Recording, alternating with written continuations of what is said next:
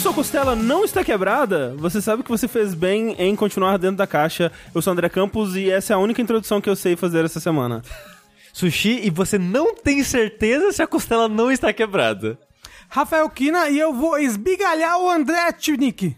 Sou Fernando Mussolini, algum médico vem aqui, por favor. É, não precisa. Tá tudo bem. Precisa sim! No momento que você estiver ouvindo esse podcast, que é provavelmente uma semana depois da gravação dele, O André já está morto. é, duas coisas podem ter acontecido. Eu posso ter falecido, ou eu posso estar 100%. Ou eu posso, né, Tá só 70%. Qualquer valor entre 0 É. e 100%, Tem assim. isso aí, que é o que eu tô agora, mais ou menos. talvez eu piore, talvez eu melhore. Tem coisas, por exemplo, eu tenho percebido que certas atividades provocam é, Mais dores. É, por exemplo, rir. Então, esse, eu não, po não posso rir durante esse podcast. Eu não posso bocejar. É, é, é engraçado porque. Qualquer coisa que envolva respirar. Não, mas, por exemplo, tossir ou espirrar não afetam. Ô, André, Mas bocejar especificamente af- afeta. por que que a menina riu na propaganda do remédio?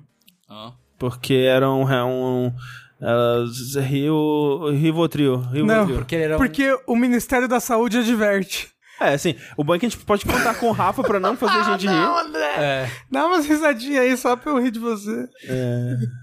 É, sejam bem-vindos ao Fora da Caixa, ao primeiro episódio do Fora da Caixa, com o Fernando Tengu Mucioli como membro oficial de jogabilidade. Yeah! Agora eu não me sinto tão mais mal, é, assim, quando a gente engana ele pra vir aqui pra gravar alguma coisa. Tengu, chega aí, vai ter franguinho, haha, Isso. otário, era pra gravar.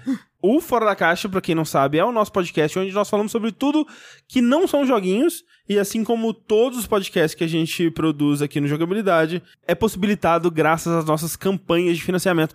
Que agora nós temos uma página que centraliza todas elas, né? Porque tem quatro lugares agora onde você pode contribuir, que é o Patreon, Padrinho, PicPay, e agora a gente também tá considerando os valores contribuídos na Twitch.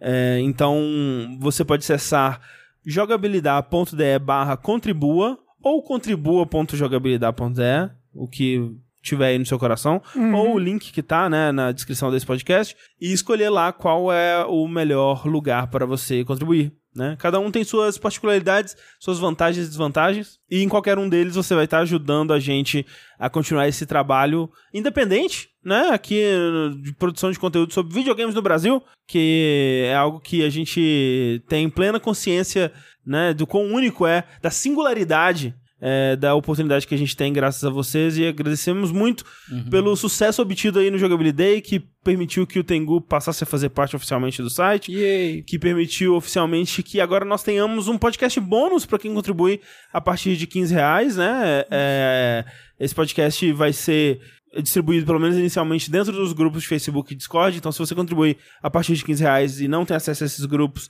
entre em contato, né? A gente vai mandar um e-mail para todo mundo, mas se por acaso você não receber, entre em contato. Mas olha na sua, na sua caixa spam primeiro. Exato. E temos também agora camisetas. Uh! É, atendendo a pedidos, atendendo a demanda geral aí da população. É, nós estamos vendendo de volta as camisetas, um modelo clássico do jogabilidade que nós vendemos lá em 2016, com uma cor a mais, né? Tem Que é ver- maravilhosa. Eu acho muito bonito o vermelho e o amarelo e agora a cor nova que é o azulzinho, que tá fazendo bastante sucesso. Em tamanhos é, femininos também agora, pela primeira vez, e também estampada em moletons, caso por algum motivo você more no Alasca, porque pelo amor de Deus tá fazendo muito calor aqui em São Paulo. E tem a camiseta do Nerdtude Gamer. Que é o novo modelo, né, a nossa nova estampa de uma piada interna que eu não vou explicar aqui. Se você não entendeu, é porque você não é bom bastante, mentira. Que isso? É porque a pessoa talvez não acompanha tanto É tempo porque assim. é uma piada muito interna, É realmente. uma piada muito interna, mas Que é uma piada que vale em a um pena. podcast, que eu É. nem sei qual. É, eu, o- eu o- acho que o nome do podcast Então, é Nerdtude o bom Gamer. é que o nome do podcast é Nerditude Gamer. Ok, Então ok. você pode ver o quão é, é, besta é. O quão Besta, porém impactante. besta, porém, Marcou as vidas de muitas pessoas. Exatamente. Não, Mas é, pra você ver o quão é, é- como é que a gente fala, é cometido não, o quão comprometido a gente é com as piadas bostas desse site. É, e, e a nossa comunidade também, né? Porque tem, se você procurar aí nerditudegamer.blogspot.com, você vai achar um blog é, feito pelos nossos ouvintes aí que mantém e expande o conceito do Nerditude Gamer. Blogspot. Caralho. É, mas estamos aqui para um Fora da Caixa, para falar sobre o que andamos consumindo aí fora do mundo dos joguinhos nas últimas semanas. Não, assim, eu, eu queria saber de vocês como é que é pra vocês o pós-jogabilidade, assim. Porque pra mim, eu percebi isso agora no terceiro jogabilidade, que é uma semana em que eu estou desgraçado durante uma semana inteira tentando me recuperar dessa loucura que é o jogabilidade, assim. De modo geral, eu consigo recuperar num dia só, assim. Só que o meu horário, ele fica cagado, só que até aí, pra mim, é, né, um, um dia normal. Nossa, mas eh, então, talvez essa semana, porque como eu trabalhei a semana inteira, parecia que a semana inteira eu passei muito mais cansado do que o É, normal. o, o lance pra mim foi esse, porque assim, nos primeiros dias depois do jogabilidade, que eu tava com muita dor no, no- na, perto da costela, né, próximo da costela, sabe-se lá onde, é, eu não tava conseguindo dormir direito. Ai, que saudável, André. É, porque não, porque realmente não tinha nenhuma posição que eu ficasse que não doesse bastante. Aí agora, tipo, nos últimos três dias foi de boa. Então isso, isso foi ruim, porque quando começou a melhorar e eu consegui deitar melhor, aí eu dormi bastante, assim, eu teve um dia que eu dormi, tipo, três vezes no dia, assim. Eu dormi no horário normal e deitei de tarde de novo, dormi mais um pouco e de noite eu dormi de novo. Eu- Eu acho que quinta-feira, que foi tipo. Que quarta-feira, né? Eu, eu dou aula e depois eu venho pra cá. Então é um dia bem desgastante. Eu acho que quinta-feira eu dormi 14 horas. É. Eu tô- é que eu, tipo. Eu faleci, assim.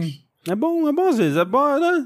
Se você tem essa oportunidade de dormir 14 horas, aproveite. Não, é. Foi. Mas assim, depois fui pra natação e voltei morto, mas foi É. legal. Mas, por exemplo, o Tengu Dormi. disse que o resultado do lame apimentado não foi tão desagradável quanto você esperava. Eu achei que fosse pior, assim, porque quando bateu no estômago, eu falei, puta, agora vai, vai sair Blaze of Glory, É que assim, você, tava, tá você ligado? tava sentindo, tipo, um contraste, né? É, sim. Tava sentindo ele passando pelo Sim. seu corpo. Mas aí isso foi no sábado de madrugada, no domingo eu tava meio assim no estômago, mas na segunda tava bom de novo já, assim. É. Não, mas. Não me afetou tanto. Mas peraí, mas o, o negócio de comer pimenta é quando você faz cocô depois. Então, isso nunca Arde. aconteceu comigo. Não, como... Sério, nunca, gente. Comigo é É assim. que a- o, o, o ditado é assim, se não arde na entrada, arde na saída. É, o passarinho come pedra e sabe o que tem, né? Exatamente, Esse também tem isso. Mas como se arde na entrada, não arde Porque, na saída. é, porque se você. Talvez se você absorveu todas ah, os ganchinhos da pimenta As na, na boca. Esse daí mesmo. Capsicina, cicina, Lulu. É, mas assim, não, não, não, meu cu não ardeu, não. Não, não queimou. Ah, que absurdo. É, com pimenta normal,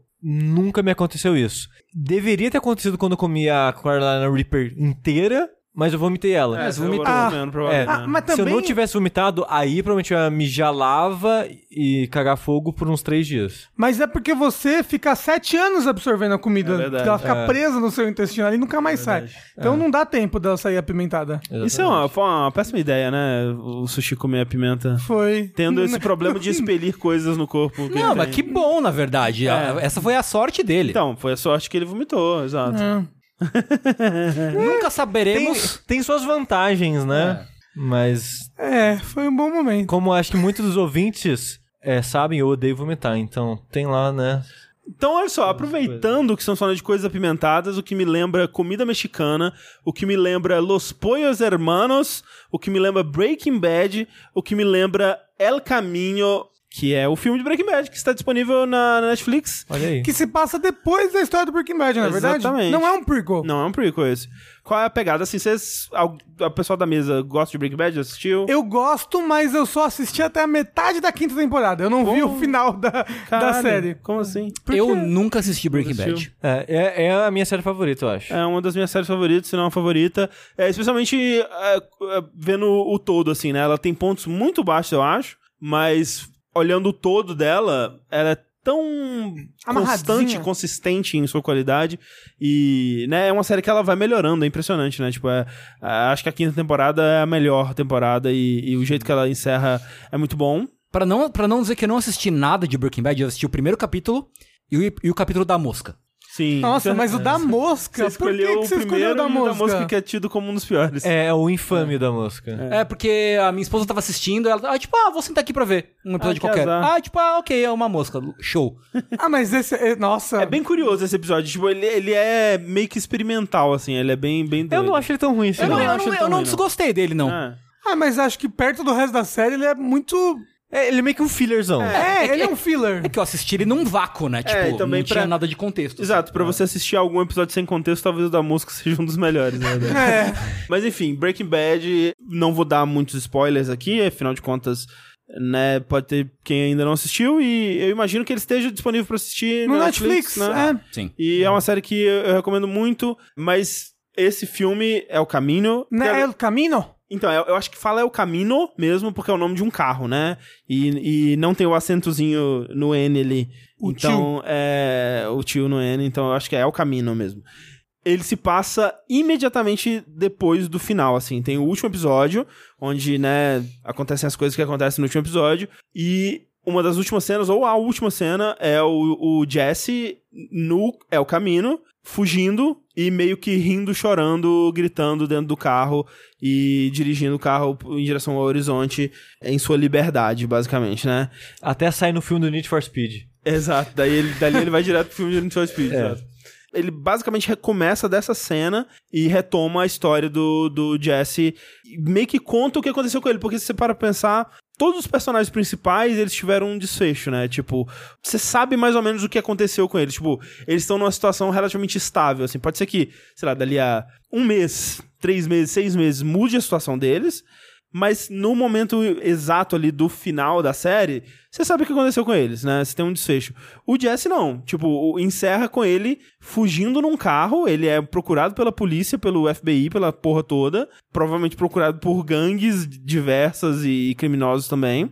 E você não sabe, tipo, fica meio bem em aberto, né, o que acontece com ele. E a ideia desse filme é justamente explorar isso, responder essa pergunta. E eu lembro que quando eu via entrevistas sobre esse filme, seja com o Vince Gilligan, que é o, o- a mente criativa principal por trás do, da série, quanto com o Aaron Paul, né, que faz o, o Jesse, eles sempre falavam assim, ah, quando surgiu a ideia, né, e tal, sempre ficava aquela coisa, mas poxa, vai mexer no final de Breaking Bad, que é um final tão perfeito e tal, por que, que você vai fazer isso? Por que, que você vai, né, mexer em algo que já tá, né, tão ali fechadinho, bonitinho, encerradinho?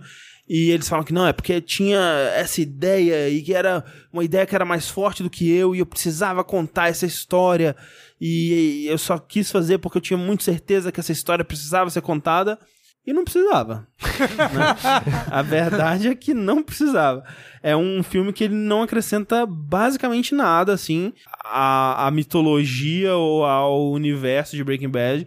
Ele é totalmente um fanservice, assim, ele é quase um filme de reunião desses filmes, é, tipo, quando eles juntaram o cast de Seinfeld no Curb Your Enthusiasm e fizeram um- uma coisinha especial ali onde todo mundo interagiu de novo depois de tanto tempo e tal. Tipo, não tem tanto tempo, né, que terminou Breaking Bad, tem uns seis anos, uns seis, sete anos, eu acho. É, é bastante tempo, se você for Mas, pensar. mas vai, geralmente você faria isso depois de 10 anos, né? Mas o mundo vai acabar. A gente É, precisa fazer os negócios agora, antes que de acabe. fato. Então tem muito esse sentimento de que é uma desculpa pra eles juntarem essa galera e, né, ver esse pessoal junto de novo, assim. Então ele tem muito flashback, por exemplo. Então tem flashbacks pra várias épocas do, do Jesse, e isso é legal porque você vê ele nas várias épocas dele, porque ele é um personagem que ele evolui, ele muda muito, né? Flashbacks de vários desses momentos, tem flashback dele da época mais fanfarrona, né? Da época dele apaixonado, da época mais re- recente dele na bad fudida e tal. E é muito legal ver o Aaron Paul interpretando, né? Esses vários momentos dele, assim. É curioso porque os personagens, os atores, eles estão claramente mais velhos, então, especialmente um que, cara, eu fico mal por ele porque ele, né, foi bulinado pela internet, que é o, o cara que faz o Todd, que fez aquele episódio de Star Trek do, do Black Mirror também, que o pessoal usou que ele é o Math Damon, né? É, o Ma- é, exato, que é o Matt. Damon bizarro. Caralho. É foda, velho, é foda. O cara, ele parece um pouco Math, Math Damon, só que ele é mais feinho, assim, e a internet já zoava na época, que é o Math Damon. E agora, ele era pra ser ele na mesma época, né? Só que seis, sete anos depois. Então ele tá com a cara muito mais velha e ele tá mais gordo. Então, o pessoal comparando assim, e zoando, sabe? Tipo, velho, coitado do cara. Porra, Tipo, engordar já, já é triste por si só. É. Agora engordar e as pessoas apontar na sua cara e falar que você engordou é muito pior. Só queria dizer rapidinho que ele no Fargo, que ele é o açougueiro, ele é- manda muito bem lá. É, ele não, ele é um ótimo ator. E aqui ele manda muito bem também. E, e revisitam esses, esses personagens. Tem ceninha com o Todd, tem ceninha com que aparece o, o Mike, tem ceninha que aparece o, o Walt, tem ceninha que aparece. Eu, eu fiquei esperando uma ceninha do Saul Goodman, mas não tem. Ele já tem a série dele, né? É, exato, né? Esses flashbacks, eles são imagens da série original? Ou eles são reencenadas. Reencenadas, né? São Pode novas crer. cenas. Ah, Pode crer, pode crer. loucura. Então por isso que eu tô falando que, tipo... Ah, e é por isso o Matt Damon É, fica então, estranho. tá, ok. É, os personagens estão claramente um pouco mais velhos, assim. Tem a, a menina lá que faz a... a- A namorada dele. É, como é que ela chama? Que faz, o, faz a série lá do... Que fez a Jessica Jones lá. É, a Jessica. Jones, é isso mesmo. Pera, ela era a namorada do... Do Jesse, é. É? Sim, sim. Nossa, nossa, não, nossa, não sabia que Então tem muito um clima de tipo, olha, vamos ver. Porra, que da hora, vamos ver uma cena do Walter White com o Jesse que a gente nunca viu, uma cena nova deles interagindo. E é uma cena totalmente inútil, que eles estão, tipo, conversando sobre qualquer merda e não serve pra quase nada na história, mas, porra, da hora, sabe? É fanservice que chama. É o que você achava que o Better Call Saul seria. É total, é, é um pouco disso, porque o Better Call Saul eu achei que seria esse fanservice de revisitar coisinhas da, da série, trazer elementos e tal, fazer meio que o, o filme do Han Solo de Breaking Bad, e acabou me sendo uma coisa muito única que tá se sustentando totalmente por si só, assim. E esse, eu achei que ele, ele realmente teria alguma coisa de muito importante pra dizer sobre a história e sobre o universo, mas é meio que... Ah, vamos ver o que aconteceu com o Jesse. E aí acontecem umas coisas e acaba. Tipo, ok. Mas, tipo, você acha que encerrou a história do Jesse? Eu acho que sim. Eu diria que é um filme que vale a pena ver, especialmente se você gosta da, da série. Se você não tem uma bagagem de Breaking Bad, vai ser muito confuso, porque eles vão estar constantemente referenciando coisas que aconteceram, e personagens, lugares, e. Né, tipo, ah, ele vê alguma coisa e tem um flashback referenciando um momento específico que se você não tem esse, essa bagagem não vai fazer muito sentido. Ah, mas eu acho que é claramente um filme pra quem já viu a série, né? Sim, mas como um filme Standalone. Standalone, ele é muito bom, assim, tipo, é muito bem feito, sabe? É tudo muito. O Vince Gilligan, ele é muito bom em criar situações de tensão e situações de, de drama, né? Com esses personagens, sempre com um pouquinho também de humor, aquele humor negro dele, assim. Tem uma cena que é o, o Jesse revirando um apartamento que eles devem ter construído uma maquete, uma, não uma maquete, mas o, o- um, um set com o apartamento e filmado de cima, assim, porque é uma, um, um take que mostra como se fosse a planta do apartamento filmado inteiro de cima, onde você consegue ver as paredes dividindo, assim, e várias instâncias do Jesse procurando em todos os cômodos, assim. É uma cena muito, muito da hora, assim, pra representar o que tá acontecendo, passando, dando essa ideia da, da passagem de tempo, assim. Então, assim como Breaking Bad, assim como Better Call Saul, é, é muito bem feito, né? Tecnicamente muito bem feito. E as cenas são tensas, né? Cenas tipo, ah, ele, né, tá escondendo a polícia, e é super tenso e tal. Então tem bastante disso. Quando acaba, acaba meio que, assim, abruptamente. Achei que fosse ter mais coisa, mas é, aí encerra. Não precisava. Definitivamente não, não acrescenta nada de muito valioso, de muito importante, mas também não caga com o, o final, o que é, já, é, já é lucro, né? Então, é, é o caminho. Não faz muito, mas também não estraga. É, não, não conserta, mas também não estraga. The demon queen of high school has decreed it. She says Monday, 8 a.m., I will be deleted. They'll hunt me down in study hall, stuff and mount me on the wall. 30 hours to live, how shall I spend them? I don't have to stay and die like cattle. I could change my name and ride up to Seattle. But I don't own a motorbike. Wait, here's an option that I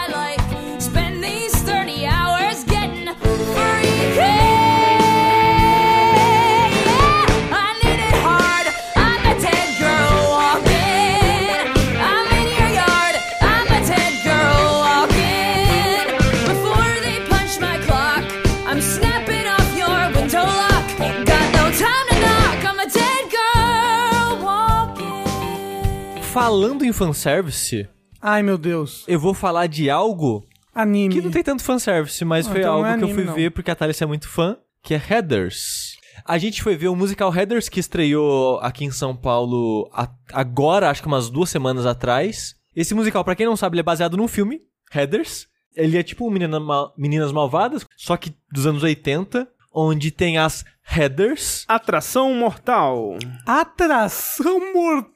Olha só, então tá aí o nome em português. Muito bom, hein? É. O musical ficou Headers mesmo, não Graças a mudaram. Deus, né? É, mas então, é uma história tipo, adolescente do ensino médio. Aí começa que tem essas três meninas, que são as três meninas que mandam na, na escola e tal, que são as headers. Que são as, a- as mais bonitas e todo mundo almeja ser elas e coisas do tipo assim. Essa é a história clichê que todo mundo já sabe de ensino médio. E tem uma outra menina, que é a protagonista, que eu esqueci o nome dela agora. É, Joana. Joana, é. Ela quer ser pop. Ela quer que as pessoas gostem dela e tal. Então ela começa a se enturmar com as headers. Só que ela começa meio que a se vender, sabe? Ela meio que. As headers faz, meio que faz ela brigar com a amizade antiga dela, tirar sarro e tal. E ela meio que aos poucos começa a se sentir mal com isso, sabe? Ela, tipo, eu não tô feliz, sabe, de estar andando com essas meninas, não. Elas são escrotas, são babaca, só fala mal de todo mundo, até entre elas, elas brigam, picuinha e tal. Aí, tudo culmina que tem uma festa que vai. A protagonista vai acompanhar as três headers. É meio que briga com a, a principal, a Amanda Chuva. E pensa, fudeu. A minha vida vai acabar. Eu briguei com ela, tô fudida, amanhã tô morta na escola. Só que aí, algo que aconteceu que eu não citei antes é que entrou um menino transferido. Não, Na escola. É hein? E Aí ele é anime. gato, hein? que é um cara que é todo bad boy, jaqueta de couro, sou mal. Quando apresentam ele um pouco antes disso na história do filme, tá tipo, os caras, os, os jokers que faz bullying na galera. Joker viu- é o, é o palhaço. É. Ele vai lá zoar o menino. Aí ele, o menino zoa de volta. Aí a gente, vamos descer cacete em você. Aí ele tira um revólver e aponta pra cara dele. Que isso, que horror! Aí corta a cena, você pensa, caralho, o cara atirou. Aí depois, num outro momento, meio que dá um flashback e era só uma arma de festim que ele usou pra assustar os caras pra parar de encher o saco dele. Mas você vê que é um cara, oh, é um cara bad boy. Ele é muito mal! Uou! Depois dessa treta toda, ela vai pra casa do menino. Na verdade, o menino. Isso é no musical. O musical é diferente. No filme, o menino vai até a casa dela, enquanto ela tá tipo, ai caralho, fudeu. É, eles acabam transando, acabam ficando mais próximos. Aí ela, ele deu uma ideia: por que, que a gente não vai lá na casa da Heather e faz um café da manhã pra ela? Tipo, né? Conversa com ela e tal. E antes de dar tudo ruim, a gente conversa com ela. Beleza. Aí o que que acontece? Ele, escondido, coloca veneno de rato num copo. Que pesado! Porque a ideia é que ela vai fazer uma pegadinha. É tipo, ah, vamos colocar coisas nojentas, vamos colocar ovo e não sei lá o quê. E ela faz isso. E ele coloca veneno de rato, troca as canecas. E ela, sem saber, dá a caneca com veneno pra Heather. A Heather toma e morre na hora. Aí a história basicamente disso, que é ela lidando com esse suicídio, porque ela forja como se fosse um suicídio. Ela faz uma carta, porque a especialidade dela é forjar assinatura e caligrafia de outras pessoas. Então ela finge uma carta de suicídio da, da Heather, todo mundo na escola pensa que ela se matou, e a história vai girando nas consequências disso, desse suicídio falso. É, dessa mentira. E, tipo, como esse cara bad boy começa a escalar a situação e tal. E o filme, ele é meio. não é tão bom assim. Porque é filme de 89. Ah, não, não sabiam fazer filme ainda. Eu não sabia, não. Não, tipo, o humor. É porque o filme era pra ser de comédia e o humor não cola mais hoje em dia. Então, porque, tipo, quando eu vi que, que isso existia, que era uma coisa e o tempo, eu falei, ah, obviamente é um bagulho meio de comédia, tipo, escolar e tal, mas não tem uma pessoa que toma veneno, foda-se. E Não morre e aí forja um suicídio. É, pesado pra Não, caralho. É tipo, o, humor é mega racista, é mega homofóbico, é de um mau tom, tipo, absurdo o filme. Eu assisti ele, porque a Thalys, ela gosta muito do musical, né? Ela já assistiu o musical pelo YouTube, ouvindo as músicas pelo Spotify e tal. Quando ela descobriu que era baseado num filme que ela não sabia a princípio, ah, vamos ver, vamos ver o filme. E caralho, era tipo, tinha as piadas, um olhava pro outro, tipo, "Hum". Tipo, não rola. O humor do filme não rola hoje em dia mais. Mas, né, ok. Ele fez um sucesso na época. Não, ele, pior que ele não fez sucesso na época, ele fez sucesso depois. Ele foi Ah, meio que um sucesso sei, cult. sei, sei. E por causa do sucesso cult, acabou tendo esse musical, que é um musical off-Broadway. Então, mesmo lá fora já é um musical meio que ali das ralés dos musicais. Mas dentro dos off-Broadways, ele é um musical que fez muito sucesso. Teve adaptações pra vários países, tem, tipo, tem uma adaptação inglesa que tem músicas diferentes. Aí, eventualmente, né, agora tem a adaptação brasileira. É cantado tudo em português, adaptado pra coisas da nossa, porque, tipo, por exemplo, tem uma música do Bad Boy no inglês que ele fala que ele gosta de ir pro 7-Eleven tomar, ra- é, tomar. Não é raspadinha, é. Ah, Slurp. Porque congela a cabeça dele, aí tem toda uma música tipo de. Ele fica entorpecido, ele esquece dos problemas do mundo quando ele toma essa parada. Adaptaram pro Brasil pra tomar milkshake no McDonald's. Coisa que, apesar do McDonald's não ser brasileiro, tá, as pessoas entendem melhor. É do que 7-Eleven, né? Exatamente. Por que, por que que não um Bob's? Então, eu pensei que seria o milkshake do Bob's, porque é o milkshake mais famoso, que pelo menos quando as pessoas pensam em milkshake, food, assim, é, é. pensam no Bob's. Eu achei, de- conversando com a Thalissa antes de ir no musical, a gente achava que ia ser o milkshake do Bob's. Acabou sendo do McDonald's, faz sentido. Ok. Por que não do Carrefour? Caralho. Do Subway. É. Mas aí o musical, ele é bem adaptado. A maioria das músicas, eu diria que é bem adaptado, en- encaixa bem né, no, no ritmo da música original, no sentido da música original e tal. Mas tem umas que, cara, se só fica. Isso tá muito awkward. Que, por exemplo, tem uma música de uma das headers que no final ela tem meio que, tipo, se arrepende de algumas coisas, fica meio mal. Liga pra aqueles programas de rádio da madrugada pra meio que desabafar e falar as coisas meio que anonimamente. Só que as pessoas ouvem e acabam descobrindo que é ela mesmo assim. E no musical tem uma música dela meio que se desabafando assim. E a música fala sobre. Como é que é mesmo? Ba ba- é, bote de salva-vidas? Em inglês é. Life Save, é? Live- acho que é Life Save Boat, uma coisa assim. Ah. E a música é todo o tema repetindo isso, né? Tipo, repetindo o, o salva-vidas, que é um salva-vidas pequeno demais pra ela caber junto com as outras pessoas do mundo. Uma, uma parada assim, porque ela meio que não se encaixa. Ela sente que não se encaixa. E adaptaram pra, em português pra bote pequeno. E ela fica repetindo o tempo todo bote pequeno. E não é uma palavra legal, bote pequeno. Bote pequeno, bote E é, pequeno. e é tipo, e ela cantando sozinha, e tipo, tudo apagado no palco, sabe? Só a luz só nela, e é pra ser dramática, ela tarana, bote pequeno, e diz que ela bote pequeno, e repete bote pequeno, e cara, não funciona, cara, é muito estranho. Mas o que, que, que, que você acha que ficaria melhor? Eu não Ah, sei, é- boia. não, não tô dizendo que é fácil, não tô Não, dizendo não, que eu não, tenho uma solução, só que ficou estranho. Porta É. do Leonardo DiCaprio. Tem uma adaptação que é a minha música favorita do musical, que em inglês é a Dead Girl Walking, que é uma música muito boa, em português ficou condenada. Condenada. Que é tipo- Condenada. Que eu acho. Condenada. Combina. Porque, tipo, é, é, uma, mu- é uma música do que eu falei, que ela sai dessa festa e ela, tipo, fudeu. Eu, eu tô fudido amanhã. Então. Ah, faz no, sentido. é, no musical eles mudam um pouco, que em vez dela ir pra casa escrever no diário dela, tipo, caralho, vai dar merda, vai dar ruim e tal. E o cara aparece na casa dela, ela vai pra casa dele e ela transa com ele. Tipo, ela que, tipo, cara, eu tô fudida, eu tô morta, eu sou uma dead girl walking, então foda-se, vamos transar e sei lá. E em português ficou, tipo, vamos fazer qualquer coisa porque eu sou uma condenada e amanhã Ok, eu tô faz morta sentido. porque eu sou uma condenada. É. boa, boa. É, fa- faz, sentido. Mas uma coisa que eu acho curiosa do musical em si, não da adaptação brasileira, é que o filme é um filme de comédia e o musical ele começa de comédia. Hum. Só que depois da pausa, tem o ato 2, digamos assim, e o ato 2 meio que vira drama. A música, o ritmo da música, a maneira que as músicas acontecem, É tipo, que nem Hamilton. Tipo o Hamilton, a- a- as músicas, ela, ela perde esse tom jocoso e divertido e brincalhão e tal. E é só música triste, música bad. Tipo, o Bad Boy tem a música dele de por que ele faz as coisas que ele faz. E é tipo, meio que. Do pai. Olha que coitado, la- lamentando, porque a mãe dele se matou na frente dele, umas paradas assim. Aí eu, eu, não, eu não sei, eu acho estranho o musical dar essa guinada na história, sabe? Ah, mas era o jeito de fazer essa história funcionar hoje em dia, talvez, sabe? Acho que Porque não. continuar sendo comédia com essas dá pra- situações tão, tão Dá, pesadas, dá, é que dá, dá. dá, dá pra dá, fazer, dá dá pra pra fazer. Não dá pra não, hein? Dá. Do jeitinho, Rafa, tudo funciona. Tem, tem coisas de mau tom no musical que eu acho. Tipo, os, os caras que faz bullying e tal, eles são muito escrotos. Tipo, ah, mas eles são pra ser vilões. Mas ainda assim é bizarro, eles são escrotos demais com tudo e todos, assim.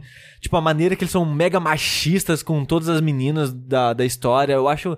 Será que precisava? O musical ainda se passa nos anos 80? Se passa nos anos 80. Hum. Tem uma música que eles cortaram na versão brasileira, que é uma música que eu fiquei feliz que eles cortaram, que é péssima. Que é tipo os dois meninos meio que impedindo a protagonista de fugir de um beco en- enquanto bulinam ela. Aí ela não quer fazer nada, tipo, sai de perto de mim, eu só quero ir embora daqui. E eles ficam cantando que ela tá dando blue balls neles. E é tipo, é terrível a música. Caralho, que horror. A música é terrível, assim. Então, fiquei feliz que cortaram na versão brasileira. Mas o musical é divertido, de modo geral. É, se você gosta de musicais, eu recomendo, porque ele não tá muito caro para um musical em São Paulo. A gente conseguiu numa posição, num lugar bom, porque ele tá- como ele é musical pequeno, o teatro que ele tá sendo feito não é um, não é um teatro muito grande. Tipo, quando fui ver o Wicked com a Thalissa, É um teatro enorme. Sim. E a gente ficou na. Ele tava no Teatro Abril, né? Se não me engano. Ah, Eu não sei o nome. Mas a gente ficou no. Como é que chama? Na parte de cima? Mezanino. A gente ficou no mezanino da lateral, assim, não do fundo, o da lateral. Aham. E mesmo assim era difícil enxergar o palco, Sim, as pessoas e É tal. mesmo. Precisa ter aqueles óculos de teatro da época antiga lá. Sim.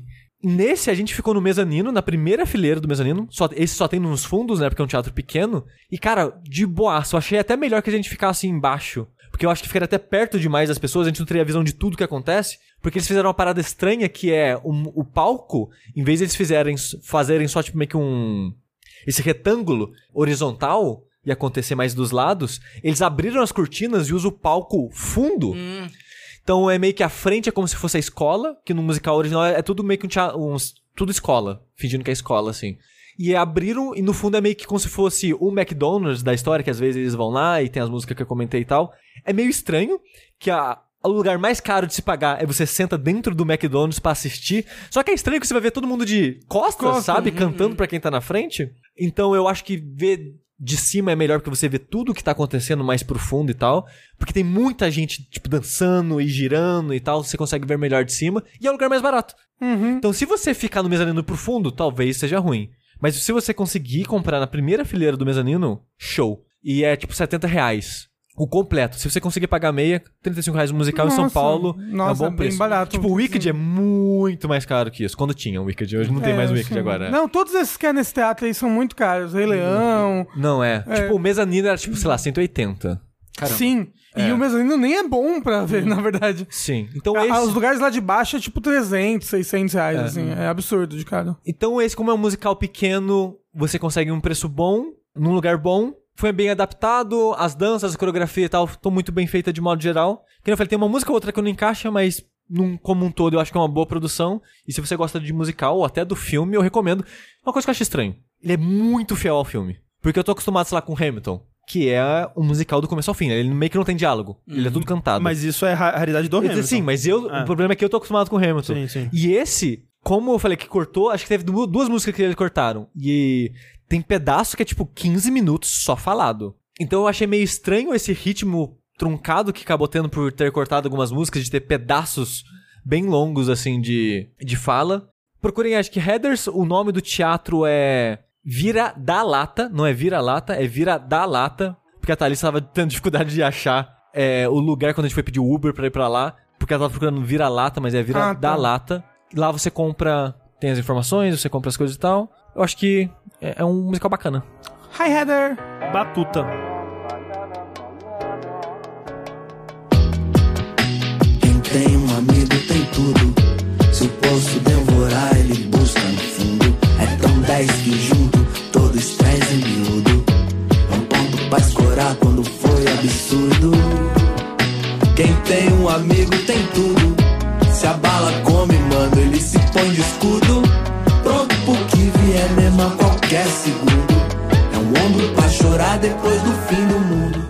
Falar em musicais, é, eu queria falar de um assunto que, pelo, pelo que me consta, pelo que conta nos autos, não é muito trazido aqui no, no Fora da Caixa, que é música, justamente. Porque eu queria falar do disco novo do Emicida. É, o Amarelo, que saiu recentemente. Eu não sei se vocês acompanham o Emicida ou acompanham o rap nacional, alguma coisa assim. Eu gosto muito do Emicida. Eu também gosto muito dele. Né, eu gosto muito daquele álbum que é o... É, é Crisântemo? Talvez. É aquele que tem a música que é o Crisântemo. Que é, é assim que se fala, Crisântemo? É o nome da flor? o nome da flor é Crisântemo. Então é isso, esse é o nome do álbum, se eu não me sou- engano. Não sou grande conhecedor de Emicida nem de rap nem nada, mas como tava todo mundo falando muito bem e eu gosto do Emicida, é, eu resolvi ouvir. E eu gosto de rap também.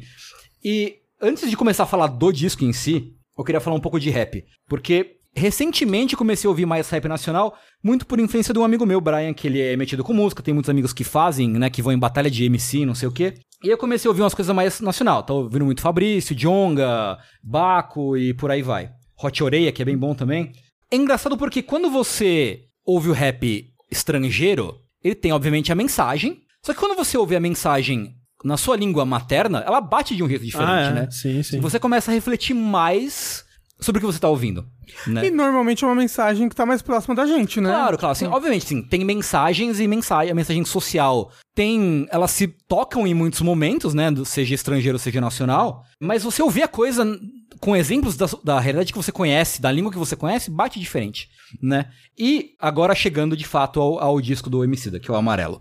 Que é assim, um puta disco que fala dessas coisas, mas ao mesmo tempo ele é um disco que ele é meio que um abraço, de certa forma. Mesmo a faixa que dá nome, né, pro disco, que é Amarelo, que ela tinha saído como um single antes e tal. Você vê lá o clipe da, da, da música, ele começa com um áudio, né, que, que, que é de uma pessoa que parece que sofre com um tipo de depressão, que ele fala que, tá- que a vida tá difícil, que ele não conseguiu é, conquistar muita coisa, que ele se compara com outras pessoas que conquistou mais coisas, e que ele toma remédio, mas acha que o remédio não tá fazendo diferença e tal. Então, né, e tem toda, toda a simbologia do amarelo, como a gente passou, qual é o mês do amarelo? Setembro É, amarelo, sim. né? Teve toda, toda a tal da consci- conscientização sobre depressão e tudo mais. E a música fala de é, superar problemas e é, lutar e não desistir, e, enfim, seguir em frente e tudo mais. Né? Ele fala, né? Ele, ele sampleia o, a música do Belchior, que ele fala: ah, no, ano passado eu morri, mas esse ano eu não morro. Sangrei demais e chorei pra, pra cachorro e tal. E tem uma mensagem muito forte de superação. E meio que o disco inteiro ele, ele fala disso, assim. Ele é um disco que ele é muito good vibes de modo geral, né? Sei. Ele fala sobre. Tem uma música que ele fala que, é, que quem tem amigo tem tudo. Tem uma música que fala sobre. Que é basicamente uma música sobre passar dias tranquilos com criança ou na praia, no interior, curtindo a natureza. Tem músicas que são muito assim. Bad, good, bad vibes não, que são good vibes, assim. São músicas, né? Ele deu, ele deu uma entrevista pro Ronald Hills, em que ele fala que é um disco que ele. É, pra trazer de volta a calma, a tranquilidade das pessoas. Porque a gente tá num momento em que a gente tá todo mundo muito fudido, assim, sabe? Tá todo mundo se É. fudendo demais, assim, tá todo mundo muito, muito descrente, muito desesperançoso. E eu acho que é importante continuar com a mensagem, mas. Dá uma luz no fim Dá uma luz, né? né? Dá uma Sei. luz, né? Tipo, ressaltar que não é pra gente, não é pra gente perder esperança, que é pra continuar, que vai tá- dar tudo certo no final, assim. Ao mesmo tempo que tem música como, como Esmalha, que é tipo que é uma porrada fodida, assim, que acho que talvez seja a música mais pesada do disco, né? Que tem o prefão que ele fala: Olhei no espelho e Ícaro me encarou, cuidado, não voa tão perto do sol. Eles não aguentam te ver livre, imagina te ver rei. Né? Falando sobre essa, a questão do, do negro especificamente, né? E ele fala depois: 80 tiros te lembram que existe pele-alvo e pele-alvo. Quem disparou usava farda, quem te acusou não, nem lá não tava. Porque um corpo preto morto é tipo os hits da parada. Todo mundo vê, mas essa porra não diz nada. Então, assim, é pesado, né? É. Então eu acho que assim, não deixa de passar a mensagem que é importante de realidade social, né? Essa, essa, essa coisa que ele fala dos 80 tiros, né? Uma coisa que aconteceu recentemente, né? Do assassinato do cara que tava é, levando a família Sim. no carro. e Bem foi- recente, né? É né, super pro- recente. Foi esse ano, não? Foi, não. Foi. Tem poucos meses até. Eu, não, É. eu não lembro se foi 2019 ou 2018 Foi, isso. foi 2019, com certeza. Mas, ah, Então ele não deixa de, de ir fundo nessas coisas, de escancarar Uhum. esse tipo de problema, mas ao mesmo tempo não deixar de falar que, ok, isso é um problema, mas a gente precisa não perder a esperança e que tem um lado bom também. As Uhum. coisas têm um lado bom também. E é um disco bom de ouvir e tal. É, tem- tipo, o que eu, assim, eu não, eu acho que eu devo ter ouvido algumas músicas do MC da avulsas, nunca ouvi um, um álbum, um disco dele.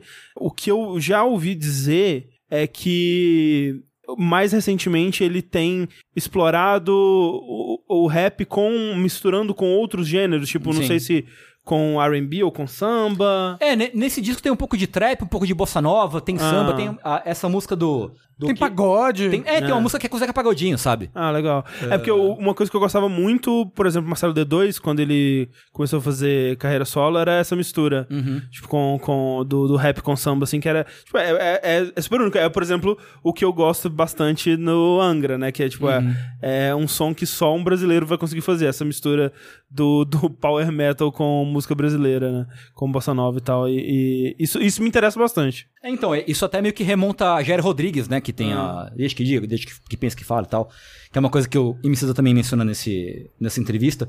Mas enfim, de novo, não manjo porra nenhuma de música, não manjo porra nenhuma de rap. Mas eu acho que é um, é um disco que é gostoso de ouvir e que eu acho que é importante essa mensagem de que vai ficar tudo bem, sabe? Agora, nesse momento. Sim, com certeza. Fora, obviamente, a mensagem social, que também é uma coisa que já tá aí faz tempo, que é importante não deixar morrer, não deixar passar em branco essas coisas que acontecem. Mas enfim, é- é uma, acho uma, achei uma boa experiência e recomendo que. Tem no Spotify, Tem imagina? no Spotify, tem Deezer, tem uma porrada de plataforma. Tem no YouTube inteiro pra você Amarelo. ouvir. Tem no YouTube é, inteiro pra ouvir, então acho que é, que é isso.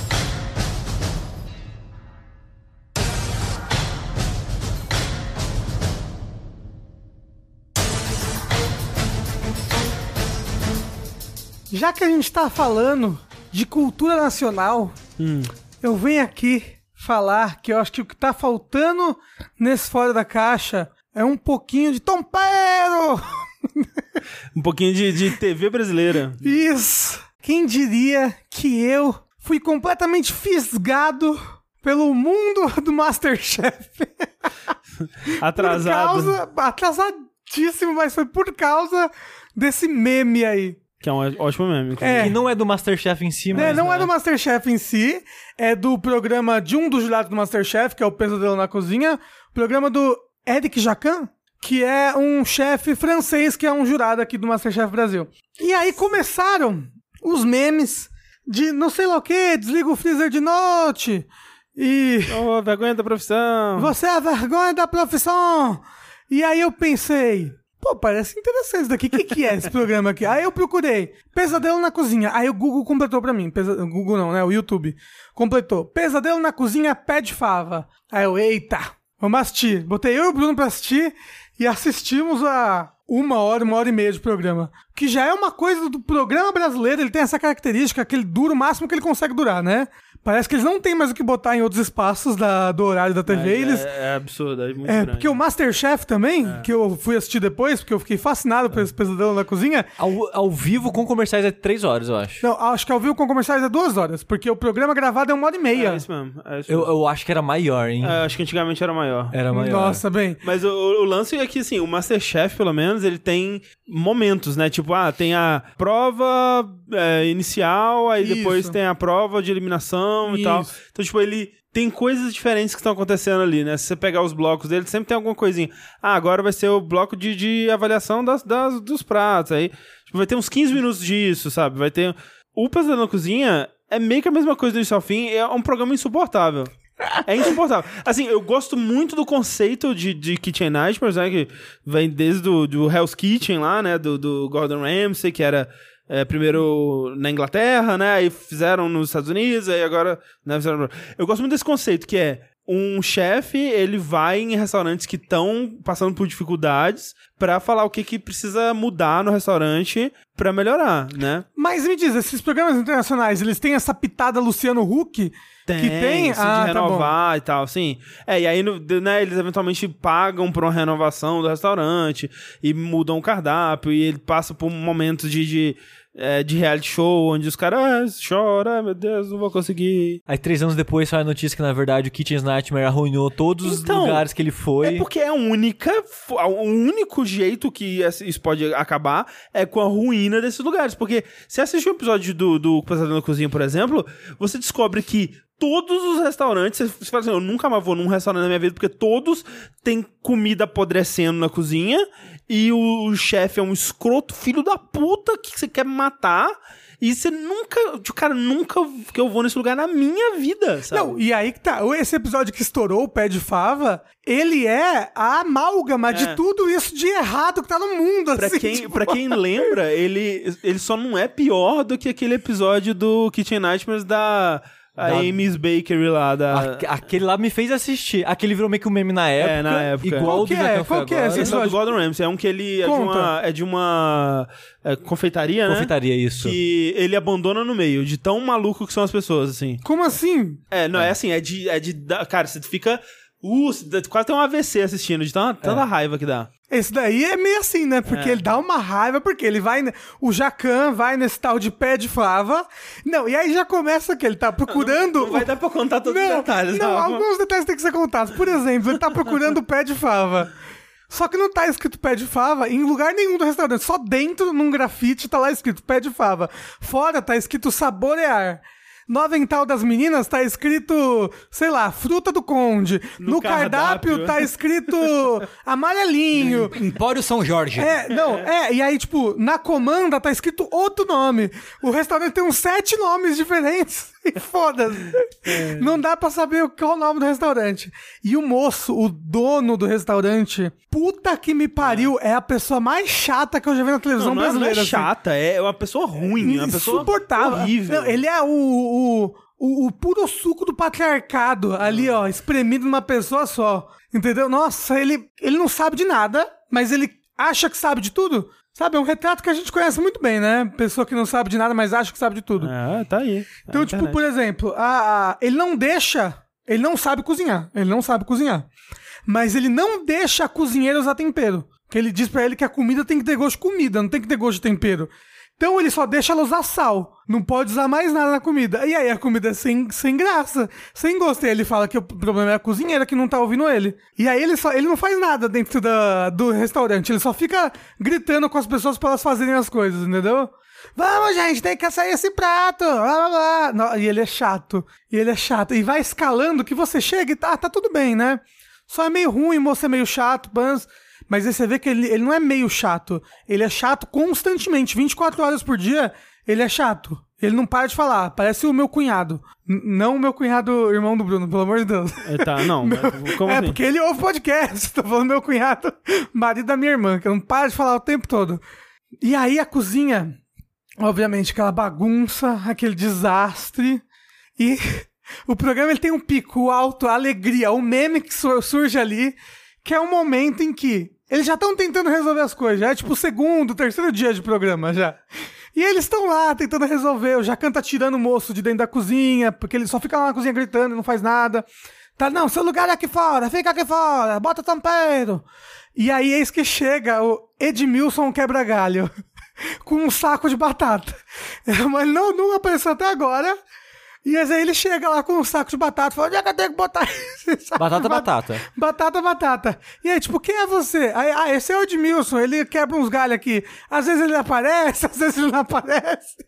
Aí tem, tipo, essa entrevistinha, sabe? Entrevista com a pessoa assim, tá, Edmilson, o quebra-galho. Ele, ah, às vezes eu apareço por aqui pra ajudar.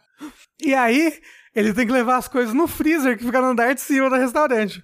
E aí o Jacan vai junto. Primeiro, tem um monte de carne na escada que leva até o freezer, lá solta, que tá lá desde manhã. E aí o dono. Descongelando. É, o dono. E aí algo que. O Meteoro Brasil fez um, um mini doc sobre esse episódio, falando sobre relação de trabalho. Que o dono, esse moço chato, ele acha que ele não tem que tocar em nada, sabe? Trabalho braçal não é. O trabalho braçal é, visto como o- degradante. O, patrão não faz trabalho É, braçal, e é. tipo, não tem nada a ver, né? Ele, a carne tá lá apodrecendo, por que, que ele não levou pra cima e botou no freezer? Certo? Mas aí tá. Aí, amando do Jacan, com muita briga, ele pega um- um- uma caixa de carne e começa a levar lá pra cima. Chegando lá, eles descobrem os freezers. E o freezer tá uma nojeira. As carnes estão, tipo, cheia de suco, sangue, assim, tudo derretido. Por quê? Ele fala, por que a carne tá assim? Aí o Edmilson fala, é que ele desliga o freezer pra economizar energia. É de noite. E... né? não, então, ele não desliga de noite, ele desliga de dia. É, isso que é o mais louco, ele desliga no horário que devia estar ligado. Não, porque ele pensa o quê? Ah, que aí a, a carne não estraga, porque ela fica de noite congelada e de dia ela fica lá descongelando, mas de noite congela de novo, entendeu? Mas o negócio é, se ele fosse desligar, ele tinha que desligar de noite. Porque como aí vai ficar fechado, ninguém vai abrir, durante o dia as pessoas vão abrir pra pegar as coisas. A temperatura segura um pouco melhor, Ah, mas, pelo não, menos. mas não, é- ele não devia desligar nunca, né? Essa é a verdade. É, mas se for desligar, tinha um horário melhor. É, não, aí, né, mas o Jacan achou que ele desligava de noite, tanto que ele grita: Desliga o freezer de noite! mas aí o Jacan, ele fica. Ele fica frango robô, sabe? Ele fica incrédulo. Não, e aí faz o, o vômitozinho fake. Eu não sei se é fake, ah, não. tudo aí ele fez essa porra, vários episódios dessa porra. Não vi, não. Eu vi dois episódios só. É igual o Gordon Ramsay, ele também vomita em todo episódio. É. Você, você conheceu... inocente. Você tá conhecendo a escuridão agora, eu nasci nela, aquela coisa toda. Eu- isso é- essa é a segunda temporada dessa porra, Rafa. É. Eu vi, eu e a Clarice, a gente viu essa porra inteira. Eu não entendo como que a gente viu essa porra inteira, porque é muito ruim, cara. Eu entendo como Não, você viu. é André. muito bom, é muito bom bom, mas é muito ruim. Né? É tipo, o- o- os product placements são terríveis, Não, assim. não, nossa, Ainda bem que agora nós temos essa batedeira da Electrolux. Electrolux, Não, a melhor batedeira. Nela vai muito tompeiro. Fala, e intoxicação alimentar, você já ouviu falar? Já, claro, sou um cara bem estudado. Então você já sabe de tudo, então parabéns. Agora eu vou fechar essa merda aqui embaixo. Ele vai descendo a escada, aí ele, ó Edmilson, o que, que você me faz passar? Ele brigando com o Edmilson que chegou agora. É, aí ele para na escada, vira pra trás, você é a vergonha da profissão! é muito bom, é muito bom. É perfeito. E a resolução do Mas, episódio... assim, o lance desse episódio é o meme que foi gerado depois, porque eu Sim, lembro de ter do- assistido. Que inclusive reza a lenda aí que o Lierson que gerou esse Sim, meme pois aí. é. Porque eu lembro de ter assistido esse episódio na época e, tipo, você fica puto e é isso, né? A internet, ela tem um dom de pegar essas paradas e transformar em... Potencializar. Exato, e transformar em, em- em lendas, né? Sim. em, em momentos mágicos, assim. E é maravilhoso, assim. Os memes que saem dessa porra são incríveis. O cara que fez o SMR, Sim. ele, ele Você dublou é por cima. Como se fosse SMR. É incrível. É, não, e aí, bem, a resolução do episódio, que não é quase resolução porra nenhuma, mas é, o Jacan, ele ensina as meninas a trabalharem melhor lá na cozinha, né? Tipo, um prato que elas demoravam uma hora e meia pra fazer, elas começam a começar a fazer em 40 minutos. Por organização mesmo, saber usar os ingredientes. Ele monta um cardápio novo e ele leva eles, que é um momento mais brega da televisão brasileira. Ele leva o, o pessoal da cozinha, o pessoal, os garçons e o dono num, sei lá, teatro. Assim, num lugar mus- musical. E aí eles sentam lá, e aí chega o Jacan com uma banda. E aí, né, aí tem aqueles depoimentos, né? Eu não sabia o que que tava acontecendo, mas chegou o Jacan lá com uma banda, eu falei, meu Deus, coisa estranha. Aí o Jacan começa a reger a banda. Só que a banda começa a tocar, tipo, tudo pum, pim, pum, pum, pum, tudo horrível. E aí eles, nossa, estava horrível, não conseguia mais aguentar aquela música. E aí o Jacan sai, e aí entra um maestro de verdade e começa a reger. E aí, ó, que música bonita, olha, agora que ele tá regendo bem, olha, a pessoa que tá ali tá fazendo que todo mundo trabalhe, olha, o cozinheiro é um maestro. Mas aí, enquanto isso, começa a passar as imagens do dono gritando com todo mundo ali na parede, assim, ele, poxa, é mesmo, eu sou meu, eu sou fogo, meu, eu sou cabra macho. É foda o que eu faço, não é verdade, é verdade. Que sotaque é esse, Rafa? Ah, eu não sei. Aí eles voltam, o dono está arrependido, entre aspas. E aí o pé de fava está restaurado. Uou, e Essa tem que é a pior, plantas. a, a tu, pior tu, coisa tu. Desses, desses programas é essa coisa do deles quererem ter essa narrativa de que rolou um- uma grande mudança na vida Nessa pessoa. É, tipo, ela, ela realmente ela viu, enxergou a luz e agora ela vai ser uma pessoa melhor. E não vai, né? Então, ele não vai ser uma pessoa melhor, mas o restaurante com certeza tá melhor. Ah, sim, por, Porque- por três meses. Não sei, porque esse programa é de quando? É do ano passado? Não, é desse ano. É, porque meses as só. pessoas estão indo no restaurante agora, a rodo, você não tem noção, obviamente, né? Ah. Negócio do meme. E aí tem um zilhão de vídeos na internet das pessoas indo em pé de fava e tá legal. Todos os vídeos estão, tipo, a comida tá maravilhosa, não sei lá o quê. É, mas- E o moço só fica fora da cozinha. Agora ele fica no caixa e ele montou uma churrasqueirinha pra ele ficar rodando umas carnes lá, pra ele ter o que fazer. Mas uma coisa que a Thalissa falou pra mim é que, por causa do programa, muita gente de elite começou a ir lá achando que era um restaurante de elite. Tipo, ah, já vi aqui, agora o restaurante é bom. E era tipo um restaurante qualquer, sabe? É, e as um- pessoas, cadê sua carta de vinho? Hã? Então, tipo, tem, tem essa parada. Mas, talvez ele deu mais certo por causa do meme. Porque uma coisa que eu tava comentando, que eu comentei antes no programa, que aconteceu isso nos Estados Unidos, caso do Kitchen's Nightmare, que era o Gordon Ramsay ia lá, cagava em cima de todo mundo, no final fazia uma, uma reabertura, né, um relançamento do restaurante. Todas as pessoas lá foram descobrir depois que todas as pessoas que visitavam, a maioria era paga Ah, pra estar lá e falar bem. No. no Não, no Cozinha programa, é muito claro que eles pagam as pessoas pra irem lá testar as coisas. Isso é bem claro, porque, tipo, só chega muito as pessoas que, se- tipo, foram convidadas pela produção. Tipo, nunca essas pessoas iam estar andando nessa rua agora e entrando no restaurante, é. sabe? Porque o Kitchen's Nightmare fala, não... Tem até momento, tipo, vamos fazer coisas para divulgar. E aparece lá no jornal. Aí eles fazem panfletinho. Aí vai lá entregar o panfletinho na rua. Eles têm meio que uma montagenzinha pra mostrar, tipo, olha, é uma, é uma reabertura e tal. Então por isso que vai encher no último dia. Mas depois eles descobriram que era, muitas pessoas eram pagas pra estar lá. Até, tipo, tinha episódio que nesse momento dava treta. Aí depois você descobriu que a pessoa foi paga pra fazer treta de propósito. Porque aí... O que aconteceu foi, depois de uns 3, 4 anos assim de programa, algumas pessoas se juntaram, alguns restaurantes se juntaram porque eles estavam mal, foi o Gordon Ramsay, por um mês eles ficaram de boa e depois faliram, de vez. Ah, mas é isso, tipo... Mas é tipo, cara, se é a por- pessoa que tá regendo restaurante não muda, não vai ser Não, uma não é semana, isso né? de mudar. Porque todas as pessoas que iam depois ia zoar. É, então. Porque, ah, é o, é o restaurante bosta que apareceu no programa, hahaha. E era, essa era a fama. Assim, tipo, Mas re- é que, que loucura, porque, ó, pelo menos o Jacan, ele não, é- não super trata mal que nem o Gordon Ramsay. Ele é escroto de vez em quando, Não, dá não, uns ele- gritos, não, não, mas ele- o Gordon Ramsay, que eu saiba, é muito pior, né? Não, o Jacan é muito pior. Pior que o Gordon Ramsay? pior, Não é muito- possível, o Gordon Ramsay muito bate nas pior. pessoas na rua. Não bate, não. Muito pior. E assim, a, a todo, todos os episódios que eu já vi, foi, é, tipo, eu, eu saio do episódio falando, eu nunca na minha vida vou nesse lugar. Mas você não iria no Pet Fava? Não. Ali? Provar um Nunca, baião de dois nunca. agora novo? Aquele cara, ele não merece Não. um, nem Não, um é, centavo mas é do foda, meu né? dinheiro. Porque, tipo, a mulher dele, uma pessoa, né, pô, parece ele de bem, pans, mas ele, ele é muito filho da puta, nossa senhora. Não, e é louco você ver a história de vida dele, você já percebe que ele não é uma pessoa muito direita, não. Que, tipo assim, a história da vida dele é, que conta, né, no comecinho. Ele conheceu a mulher dele, olhou pra ela e falou, é com você que eu vou casar. Eu vou casar com você. E ela, eu, hein, sai daqui, não vou não. Aí, não, é com você que eu vou casar. Eu, tá, vou não, hein. E aí ele ficou assim por é, 15 cinco- anos. 15 anos, aí eles casaram. Só que o negócio é, quando ele chegou e falou, é com você que eu vou casar, sei lá, ele tinha 20 e ela 14 anos, assim. É, é tipo isso. Então, tipo, uou! Socorro, polícia!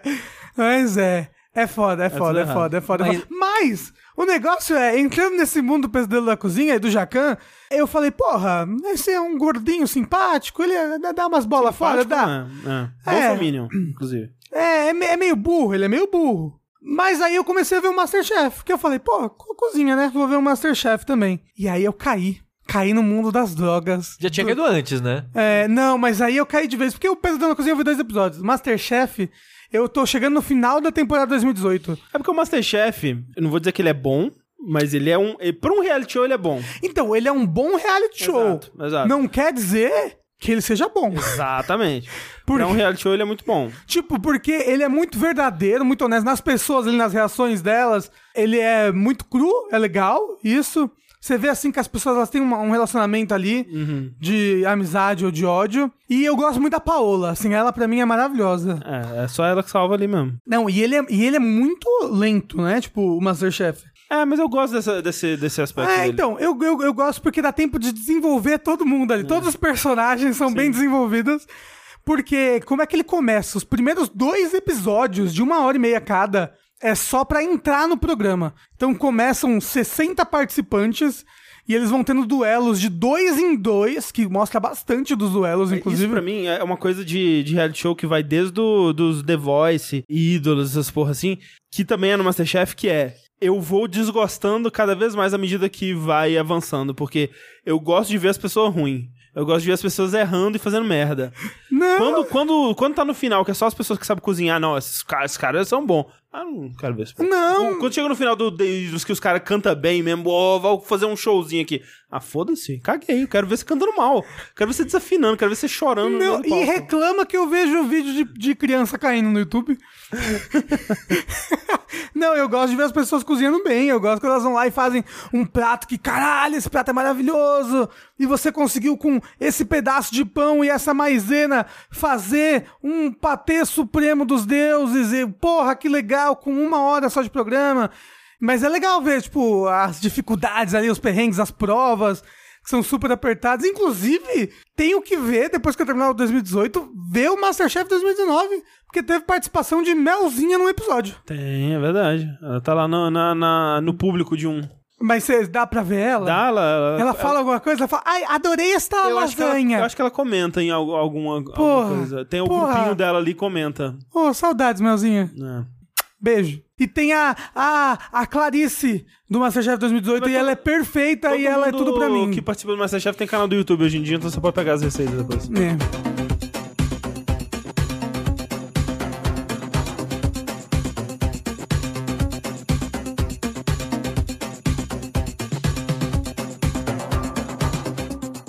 Então, pra fechar, tentando manter aquela tradição que a gente comentou, que seria, né, cada pessoa fala de uma coisa e no final a gente tenta discutir junto, igual no último episódio que a gente falou do Midsommar, essa semana, nesse episódio, a gente vai falar do Watchmen, os dois primeiros episódios, que foram que saíram até então. Quando acabar, a gente volta, né, e fala com as Era o episódio, eu vi o filme. Oh, não!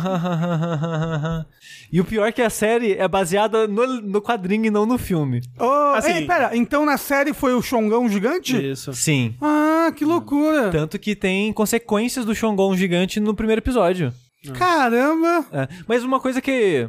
Falando já um, pouco do contexto da série, né? Ela é meio que o Watchman em 2019. Uhum. Porque a história aconteceu, acho que em 84, que foi quando saiu o 85, quadrinho. é. É, o, o creme da Guerra, da Guerra Fria ali, né? Exato. A ideia da série era adaptar esse universo pra 2019 usando o contexto social de 2019. Porque o Watchman, aparentemente muitas pessoas não fazem ideia disso, não sei como. Gente que leu, é um comentário social do que tá. Caraca, é isso. É, é muito o- doido. o- é, o- é é- muito doido. é Que muito político. O, pessoal do The Wall lá, né? Tipo, o quê?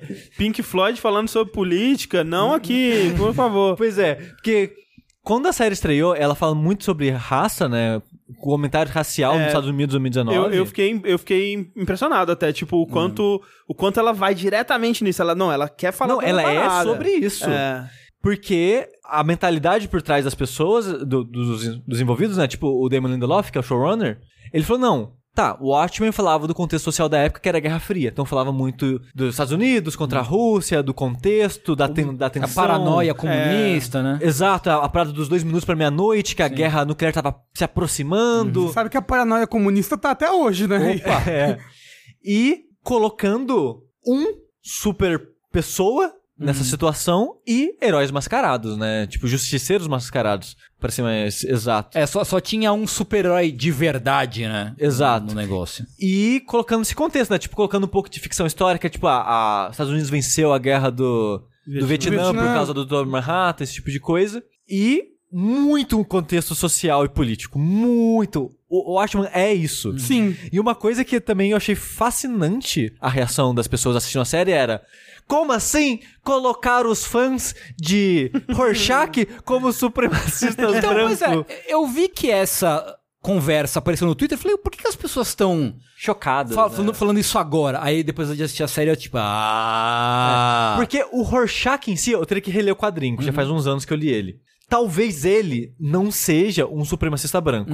Mas, que eu consigo lembrar de cabeça, ele é um pouco machista, ele é uma pessoa preconceituosa de modo geral, ele é classista, digamos É, O assim. discurso dele. Aí é... ele, ele flerta muito com essas pessoas. Exato. Sim. O personagem que eu falei, ele pode até não ser especificamente um supremacista branco, mas ele, fler- ele flerta muito com esse ideal. É dois, dois passos ali pro discurso dele ser adotado por essas pessoas. Exato. Que é, o que acontece, né? É, que ele, tipo, eles até fazem isso, brincam com isso diretamente, né? Que tem a, o quote dele, que é adotado. é, agora eu não lembro, acho que ele fala, no discurso dele, ele fala que os fracos vão, vão acontecer coisa XY. O, nos seguidores do Rorschach, eles falam que os traidores da raça vão acontecer coisa XY. Tá, Realmente pegando o discurso dele e adaptando Sim. pro que eles querem. E vendo toda essa discussão que acabou surgindo, mais no primeiro episódio, né? No segundo, as pessoas acho que meio que falaram que tinha que falar, já tava revoltado com o que tinha que ter ficado. Eu vi pessoas trazendo entrevistas antigas do Alan Moore, né? O escritor do, do quadrinho do Watchmen, falando do Rorschach. Que o Rorschach pra ele era o que seria o Batman na vida real. Aham. Um Algu- louco. É, uma pessoa que tentasse fazer a justiça com as próprias mãos, que ficasse revoltado com as coisas e tal. E essa visão dele, ele falou que. Ele fala, tipo, não era pra ser bom, não era pra ser legal, Exato. não era pra você se identificar e se divertir. Ele até falar, tipo, ó, tudo bem, você pode ser fã do Rorschach, mas só eu vou atravessar a rua pro outro lado aqui e vou andar longe de você. Ex- tá ligado? exatamente, ele fala isso. É. Você pode até gostar dele, mas não fala comigo.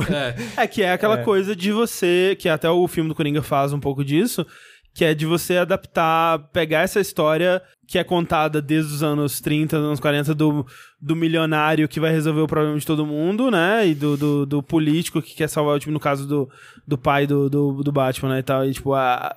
ok, a gente viu essa história por um ponto de vista, mas qual que é o outro, pô, o outro lado dessa história, né? E, e colocando ela dentro da realidade, assim, mais plausível E, e esse não é um comentário novo, né? Eu escuto até antes de eu entender o que, que as pessoas quis- queriam dizer com isso, que tipo, ah, o Batman é um milionário fascistinha, assim, sabe?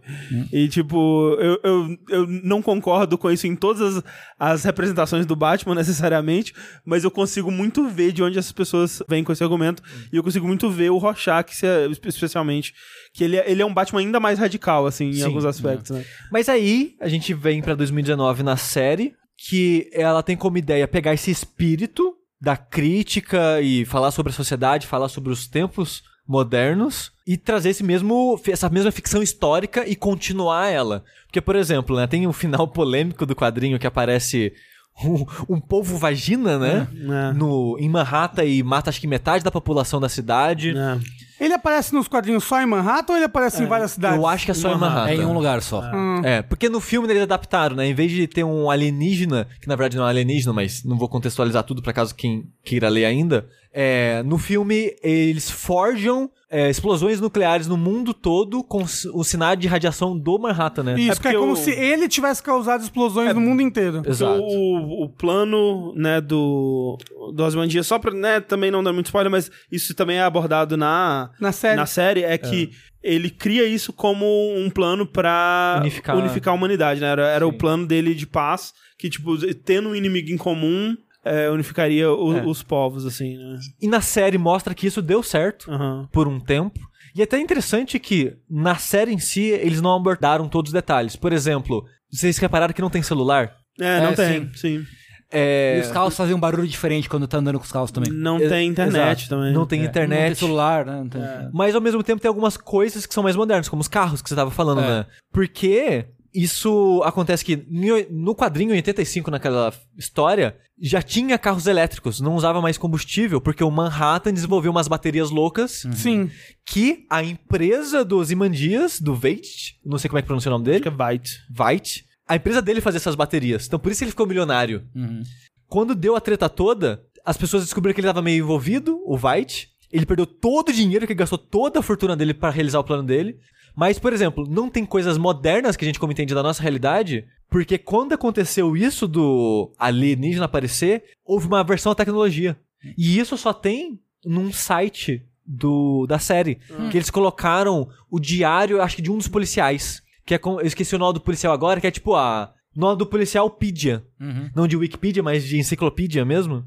Que ele meio que, nesse site, tem meio que uns. uns factoides assim desse mundo. Tipo, ah, teve uma versão da tecnologia, as pessoas pararam de desenvolver tecnologia por muitos anos e só agora o governo tá liberando desenvolver tecnologias novas. Então, por isso não tem internet, por isso não tem É, eu fico celular. até. Mas no, no quadrinho, a desculpa pro Xongão é ele su- surgiu de alguma coisa de tecnologia? Sim. Ah. O, eu fico até triste que tenha isso, porque, tipo, eu, eu tô achando muito interessante Descobri. é, o quão vago é, e É. o quão, tipo, vamos, vamos ver o que vai acontecer, né? Então, por um lado, eu fico triste. Eu não falei mais exatamente por causa disso. Porque quando eu li é, os detalhes, da, eu não li a, essa enciclopédia inteira, eu, eu li relatos dela. Ah. Eu já fiquei um pouco triste, porque eu li ela até antes de assistir, porque eu pensei, ah, vai ter algo que tá na série, né? Porque tá no site da série, Uhum. então deve estar na série. E quando eu assisti o primeiro episódio, eu, nossa, Ah. eles não falaram daquilo que eu sei. Assisti o segundo episódio, é, eu acho que eu realmente meio que tomei um spoiler lendo isso. É porque é muito interessante, né? Que você começa a série, é, né? Depois de uns, de uns flashbacks e coisas assim, mas você começa no- quando você vai pra 2019, né? Os policiais usando máscaras, né? E. Aliás, eu achei muito doido isso, né? Porque ele parece que. Obviamente, como vocês falaram, a série fala muito dessa lance, lance da tensão racial que tá tendo hoje. Sim. E, e tensão racial e violência policial nos Estados Unidos, Aham. né? Exato. Então, tipo, na abertura do primeiro episódio, tem um cara dirigindo e ele é abordado por um policial. E o policial tá de máscara. É. Fala, ei, caralho, policial É. de máscara, violência policial, tipo. Mas não. A máscara é pro, policial se proteger. É, né? tipo, tem uma inversão do que você acha que vai ser o negócio, né? O negócio é, a, a violência policial existe. sim. A série tenta justificar, entre muitas aspas, por que, que os policiais, nessa realidade, estão sangue no zóio. Aham. Não deixa de ser violência policial, não Sim. deixa de ser errado. Mas ele tenta conte- contextualizar por que, que isso acontece. É, é uma linha mais tênue, assim, né? Tipo, não é, É. tão, tão, Tão só tão é, preconceituoso. É, é, é, é. Então tem esse, esse contexto, né, do por que, que os policiais usam máscaras, e eu acho uma, ótimo que é amarela a cor, né? É pra brincar com essa ideia do Watchmen, que tem muita coisa amarela, né? Tipo, Sim, sim. é escrito em amarelo. É o- a- o so- smile, o, né? O smile é amarelo. No final do primeiro episódio tem uma sacada com o smile que eu acho muito Não, boa. tem, tem várias, assim, é É, muito... no segundo episódio tem uma brincadeira que, tipo, cinco minutos pra meia-noite, que, que é pro Natal, né? Tipo, ah, dois minutos pra meia-noite, que estão esperando o Natal chegar, mas brinca com a, a Sim, ideia o- do o- quadrinho. Naquele, no- mesmo no comecinho do episódio que tem um, um garotinho que ele tá fugindo, né, do, do, do- do caos lá, Uhum. e ele se machuca, e, o e ele machuca na cabeça e o sangue é, Escorre. es- escorrendo na cabeça dele na posição do, do Smile. É, Sim, e também, tipo, quando a, quando com a moça tá fazendo o bagulho com os ovos na sala de aula também, ela Sim, vira e faz tem o a smile, smile. é. é. É, co- o- como é que tá a, a filmagem, assim? Como é que tá A o... produção é- tá a ótima. produção. É ótimo. É, é da ótimo. HBO, né? É Sim, HBO. HBO. Ah, então é produção é que assim- pesada. É porque assim, eu. O meu primeiro contato com o Watchmen foi quando tava pra sair o filme. Aham. que né, eu- na época eu frequentava bastante o Omelete e sites ali em volta daquilo, né? Era a época dos blogs de, de, de conteúdos nerds. Você acessava o, o Jovem Nerd? Acessava. E aí o, o, o, né, o Omelete falava muito dos quadrinhos e tal, e aí eu fui na biblioteca da minha escola e peguei pra ler. E eu sinto que assim, eu não eu não eu não tinha maturidade suficiente pra ainda para entender realmente o, o quadrinho. E com certeza muito do, do que eles queriam passar ali desse teor político e, e de comentários e a, sabe, depois eu fui ler aquela coisa que eles falam que tipo, ele é todo espelhado, né? Não, é, tem um capítulo específico É um capítulo. que é o do Rorschach, É. que é Terrível Simetria o nome. É maravilhoso. É, que eu, eu, tipo, eu não, obviamente não reparei isso, né? Precisava alguém me, me apontar. O lance do cargueiro negro era só meio. O que que tá É, acontecendo? é, eu também li mais ou menos nessa época antes do filme. E confesso que o, carde- o Cargueiro Negro, as analogias passou direto por mim. É, então, eu, eu queria reler hoje em dia pra ver se eu pego mais essas coisas, mas por conta disso, por eu não ter a maturidade suficiente na época, quando eu assisti o filme eu falei: ah, pô, o filme melhorou, o quadrinho, o filme é, porra. Ah, Esse Zack Snyder é o visionário. o visionário do Zack Snyder. É. Quem David, diria, David Hater aí, ó, 10-10. Exa- É verdade, né? O, O, correteiro rote- o dele. roteiro é do David Hater. Do David Hater. É, Muito o du- dublador do, do Snake, no caso. Isso. Eu gostei muito do filme, eu achei, não, porra, a bomba no final, muito melhor do que um alienígena. Nada a ver alienígena, gente. O que, que é isso? É, porra. Mas muita gente preferiu o fim do É, filme do que o do então, quadrinho. Eu, eu- eu lembro muito disso na época e a minha opinião era essa. Só- E, tipo, ainda é, porque eu não. Releu. Tanto não revi o filme quanto não reli o quadrinho. E tenho interesse de fazer os dois, porque eu sinto que minha opinião vai inverter a- atualmente. Você acha porque, porque- eu tenho uma certa preguiça atualmente do estilo do Zack Snyder. Ah, e sim, eu não quem sei não se- tem, né? É, e eu não sei se. Na, Depois na dos época... filmes da DC, meu Mas Deus então, do céu. Eu não sei se na época ele era melhor ou se Hum. a gente que foi mudando nossas, nossos gostos, nossas expectativas. Porque, por exemplo, eu gostei muito de 300, eu gostei muito de, de, de, de Watchmen, assim. Na, De na- 302. Na época eu gostei muito do 300, Sin City. É, Sincero era animal. É. E eu não vi nenhum desses filmes de novo. Então, tenho curiosidade, especialmente o Watchmen. Mas, e, e aí- e aí eu digo assim, na minha cabeça, o filme do Watchmen, ele é muito mais estiloso e muito mais dramático, filmado de uma forma muito mais dramática e quadrinesca A do dramático que ele é, né? do que essa série, sabe?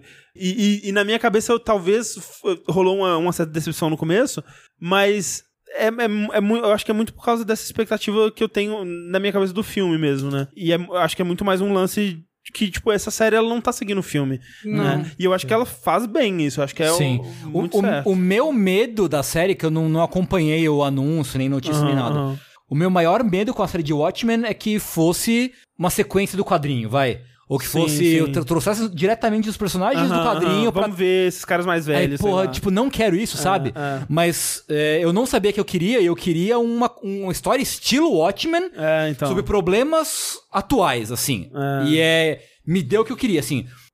Obviamente só tem dois episódios. Mas vocês leram aquele outro Watchman? O prequel Não. eu li quase todos. Eu não li. É Before Watchmen, né? É. Ele é bom porque eu nunca ouvi ninguém falar bem dele. assim. É, ok. Ele é do Alan Moore também? Não, não, não. É outra galera. Não é arte do Gibbons também. É, é outro pessoal como um todo, assim. É meio que um capítulo pra cada pessoa, se não me engano, Ah, pra tá. cada membro. É, sim. Mas é do, do, de- dessa equipe ou da equipe antiga? Então, cada, cap- cada capítulo é por desenhistas e roteiristas diferentes. Ah, tá. Eu acho que o Grant Morrison escreveu um. Não, digo, é, é sobre a Os equipe, personagens, os, né? os heróis. é os heróis antes do, Watchmen. quadrinho. Ah, é, tá. é um prequel, Isso. por isso Before É, porque Watchmen. poderia ser, sei lá, dos Minutemen ou sei lá. Não, não, é, é da equipe do principal do, do quadrinho Watchmen, mesmo. Os sei. Imandias, a Spectral 2, Sei. Coruja 2, esse, esse pessoal assim. Mas a série, voltando pra aquela cena do policial, eu acho que ela já começa muito bem, porque ela é familiar o suficiente com a nossa realidade, mas estranha o suficiente pra você ficar, peraí, o que tá acontecendo? É uma dinâmica diferente, né? É, tem, É. tem elementinhos que você acha esquisito e fala, hã? Sim, porque, por exemplo, né, chega o policial, ele tá com a máscara, aí você fica, hã? Aí ele tenta falar com o cara. É, é legal, porque inicialmente, quando começa a cena, você vê, não, ok, a dinâmica está toda so- do policial sobre o cara, né? Exato. E logo muda, né? Isso, porque eu acho que a gente tem essa visão de, tipo, de. Porque, cara, o policial te parou na rua, É. ele tá com aquela luz na Fudeu. sua cara, ele não tá chegando, deixando de enxergar direito. Ainda mais quando o policial fala, ah, posso ver sua, sua alguma coisa? Documentação. E o cara fala, é, eu posso ver o seu rosto? Aí o policial falou, o quê? O que você me perguntou? Aí o cara, tipo, ah, nada não, De- deixa pra lá. Aí você fica, ei, caralho. É. Aí você, no começo você pensa isso da, da violência policial, né? É. Tipo, dele tá intimidando, porque, tipo, É. não deixa eu ver o rosto tanto com a máscara quanto a luz, né? Ele É, sim, deixa. sim. No começo ele deixa a luz é, num ângulo exato pra não olhar no olho do policial. É. Aí ele vai pegar a documentação, abre o porta-luva e mostra algo. E você fica, Aham. ok, tipo, não tô entendendo. E, mas você vê a reação do policial que, tipo, eita. Aí ele vai no carro, faz um rádio pra sede e fala, ou libera minha arma aí. Aí você fica, libera minha arma? Uhum. Porque aí você percebe, ah, eles não podem andar armado mais. Eles precisam de um motivo pra ter a arma. E ele fala, ó, o cara é perigoso, ele tá com a máscara do Rorschach, ele tá possivelmente contrabandeando coisas porque ele não deixou olhar o a caçamba, né, que era uma picape. E é uma- um momento, eu não vou falar o que acontece, obviamente, mas é um momento de tensão que você fica tipo, caralho, velho! Que literalmente alguém no, no- no- na polícia tem que apertar um botão pra desbloquear uma trava eletrônica Sim. que tá prendendo a arma dele no carro pra ele poder Sim. tirar, né? É. E, E a dinâmica, ela vai mudando muito, né, na cena. Sim. Porque nesse momento que ele tá falando, ô, aperta aí o botão, aí aperta, não liberou não, aperta de novo e tal. Você tá tipo, caralho, meu Deus do céu. É. E até o fim dessa cena, que nem o Tengu tá falando, muda essa impressão, tipo, de. O policial tava controlando a situação, como a gente é acostumado a ver hoje em dia, Uhum. pra na verdade não. Ele, tá- ele tava lidando, mas na verdade o poder tava mais com a pessoa que ele tava abordando. Uhum. É, e essa dinâmica, ela se estende ao longo desse primeiro episódio, enquanto apresenta a realidade policial desse mundo, a realidade racial desse mundo, né? A cena que aparece logo em seguida disso. Eu acho que é logo em seguida ou é antes, eu não, não lembro mais. Que é aquele filme antigo. É, é antes, é, É, antes. antes, antes. É antes. Então é a primeira coisa que aparece, né? Que é tipo uma parada de Black Exploitation, né? De, tipo, dos anos. Eu não sei, eu acho que é real, ou pelo menos baseado num filme real. O- é baseado num perso num, numa pessoa real. Não sei se o filme Ah, realmente sim. existe. Mas o, o xerife negro lá, ele Exato. realmente existiu. Que era um xerife negro prendendo um xerife branco e todo mundo, em frente a uma igreja, né? E todo mundo revoltado, por que, que você tá fazendo isso e tal? Aí o xerife fala, né, que não, ele que era a pessoa que tava roubando os animais das fazendas do pessoal da região. E o pessoal, não, então vamos linchar o xerife. Ele, não, calma, não é bem assim. A gente tem que resolver pela lei, não sei lá o quê. E no começo você não entende o que tá acontecendo.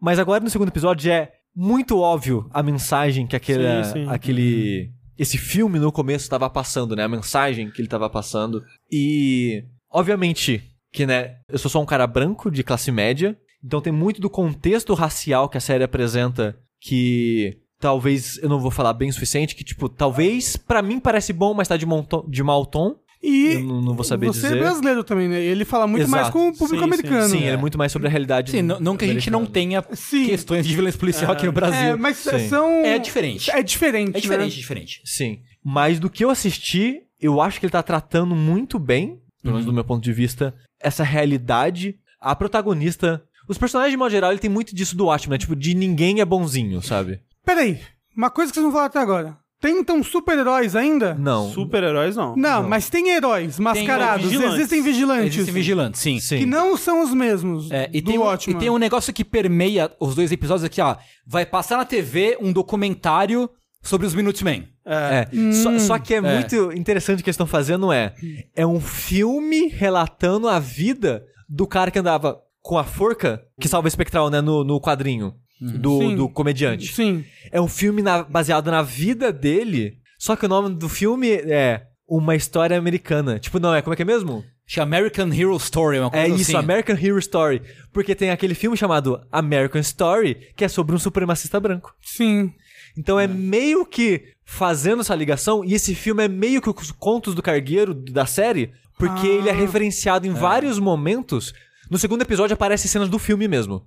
Mas mesmo no primeiro episódio aparece cartaz, ele é citado, ele tá ali existindo, sabe? E aí tem eh, todo esse lance, assim, não tem os vigilantes do primeiro, pelo menos É. por enquanto. Eles são citados. são citados. É, sim. Um dos personagens aparece, não sei se a gente pode falar. Não, fala não. É, não, não fica. Não fica óbvio que é ele, É, eu é. acho. Eu acho que eu, eu só, eu só sabia por causa do de coisas que tinham rolado fora da série. Tinham falado, ah, o Jeremy Irons, ele tá interpretando alguém aí. Sim, né? sim, eu sabia por causa disso. É, eu sabia só por causa disso. Mas é, não fica super Não, óbvio. não fica super óbvio. Então, é. não- melhor não falar, mas... E, e logo antes, no primeiro episódio, aparece tipo um. De relance no jornal falando: ah, tal cara É, morreu. Morreu, foi declarado morto. Declarado é. morto, é. Mas é. O... Mas, então, assim, não tem eu- esses personagens do, do Watchman, mas, por exemplo, tem isso que o Sushi tava falando, que tem toda uma, uma gangue, uma, tipo um KKK, um Ku Klux Klan, Uhum. de supremacistas brancos, né, e tal, que usam máscaras do Rorschach. É. Exato. E seguem a filosofia dele, É, basicamente. e nesse mundo tem a, a protagonista, né? Que é a Angela, não é o nome da personagem. Acho que é a Angela. Ela é uma vigilante Né. e Sim. tem um, meio que uma, um- vários vigilantes que trabalham com a polícia. Isso, Isso, a eu- temática de- dela é meio de freira, né? De freira, né? É. Eu- Eu não sei se eles são policiais vigilantes, porque já que policiais usam máscaras, Aham. tem alguns que usam máscaras mais elaboradas, específicas. É, tem, tem um, de novo, né? Tem uma linha tênue entre o policial e o vigilante, o que um pode fazer, o que o outro não pode fazer. em- Exato. É, a polícia é quase como um, uma um culto agora, né? Tipo, tem aquele encontro É, de então. policiais. Não é tipo igual sei lá no Brooklyn Nine-Nine, né? É. Que você vai ver que tem o púlpitozinho e o pessoal em mesa tipo de escola. Não, é o cara no púlpito, o chefe de polícia no púlpito, e o resto da galera em bancos, né? É tipo, é, é, é tipo maçonaria, assim, né? A polícia. Exato. E aí no final eles têm a frase em latim que é tipo é o quem é, observa os, os observadores, né? Quem quem watch the watchmen e ele fala nós nós observamos, né? Aham. Sim. É, essa, essa realidade eu tô achando muito interessante. É, então, pra mim a coisa mais interessante tá sendo ver como que eles estão fazendo esse 2019 que é influenciado pelos 85 do Watchmen. E aí tem coisas, por exemplo, que você vai pegando aos pouquinhos, né? Esse lance de como que a vitória no Vietnã é, Até o- o- os reflexos dela até hoje. É, exato. Como que isso se refletiu? Ah, tipo, ah, o Nixon ele não foi é, Demonizado. É, É, exato. né? Ele, ele teve outros mandatos. E aí, o presidente atual é o Robert Redford, o ator. E aí tem, eles falam de, de o Redfordismo, né? Que é uma política dele de reparação também. Não se sabe exatamente se é sobre racismo ou, ou qualquer coisa do tipo. Dá, mas- dá a impressão de que é. é, é, É. foi o que eu entendi. É, no segundo episódio eles dão mais detalhes Sim, sobre sim. o que é esse Redfordismo, porque no primeiro você vê muitas pessoas usando isso. Você entende no contexto que foi algo meio racista, Uhum. mas você não sabe exatamente o que a pessoa quis dizer com isso. Uhum. No segundo segundo, episódio, é. eles contextualizam um pouco melhor isso, e parece que esse Redfordismo é específico da cidade que se passa a história, que é Tulsa, que aconteceu um massacre negro terrível, Real também. real, Real? é, nos anos 40, Nos anos 20. 1921, que É. também mostra essa cena Isso. no comecinho. que é terrível. É. Mas falando isso de coisas que a gente tá descobrindo ao longo dos episódios e como tá sendo divertido descobrir essa realidade deles, o primeiro episódio ele deixa muita coisa em aberto. Ele apresenta várias coisinhas, mas deixa muito, tipo, da dinâmica desse mundo meio que obscura. O segundo episódio, eu ouvi algumas pessoas no Twitter antes de eu assistir, Hum. reclamando que, tipo, nossa, o segundo episódio revelou muita coisa e não colocou nada de novo. E eu discordo total da Nossa, sua opinião, não, sabe? Eu acho que continua super intrigante, assim, o segundo episódio. É, porque, tipo, É ele... que as pessoas elas querem Lost. Assim, a não ser que esperava isso por causa do Lindelof, que foi o, o- cara que tava envolvido em Lost. É, o, o Westworld. É. É, tudo tem que ser o próximo Westworld. Né? É, por- porque ela tem realmente várias coisas que eles não contextualizam, né? Ele tem essa parada que, tipo, a gente cai de paraquedas nesse mundo. Ele meio que não se dá o trabalho de explicar o mundo pra gente. A gente vai descobrindo aos poucos. E até mesmo alguns personagens que fica meio que ambíguo a intenção desses personagens, a natureza deles. Tipo, tem um personagem que eu não vou falar, que do final do primeiro episódio, Ah. antes de encerrar o, o primeiro episódio, e eu inteligente tava, vai acontecer uma coisa com esse cara. Sim, sim. Porque a história, ela parece que tá sendo construída pra acontecer algo. E a gente, antes do episódio acabar, a gente tava teorizando. Eu tava- eu o tava que será nessa que vai também. acontecer? E acontece e meio que não resolve as coisas que tava construindo. O segundo episódio meio que fala mais sobre isso. E era uma das coisas que a gente esperava. Então, o segundo episódio, ele meio que revela algumas coisas, mas ele coloca tanto mistério a mais também, sabe? Então eu acho que a série tá num ritmo muito bom disso, de a gente vai te entregar um pouco mais desse mundo, mas ao mesmo tempo vai te, te deixar mais curioso em outros É. aspectos, assim. É, tipo, eu, não sei. Eu, eu gosto da série porque ela é muito intri- intrigante, o universo é muito intrigante, mas eu tô muito, assim, ansioso pra ver aonde ela vai, Pra onde sabe? ela vai, pra é. onde ela vai. Tipo, o que, que você quer me falar, assim, no fim das contas com isso, sabe? E é isso, assim, é bem... É, eu fico até assim, será, que é uma série que ela tá sendo planejada pra múltiplas temporadas? Será Uhum. que vai ser uma minissérie?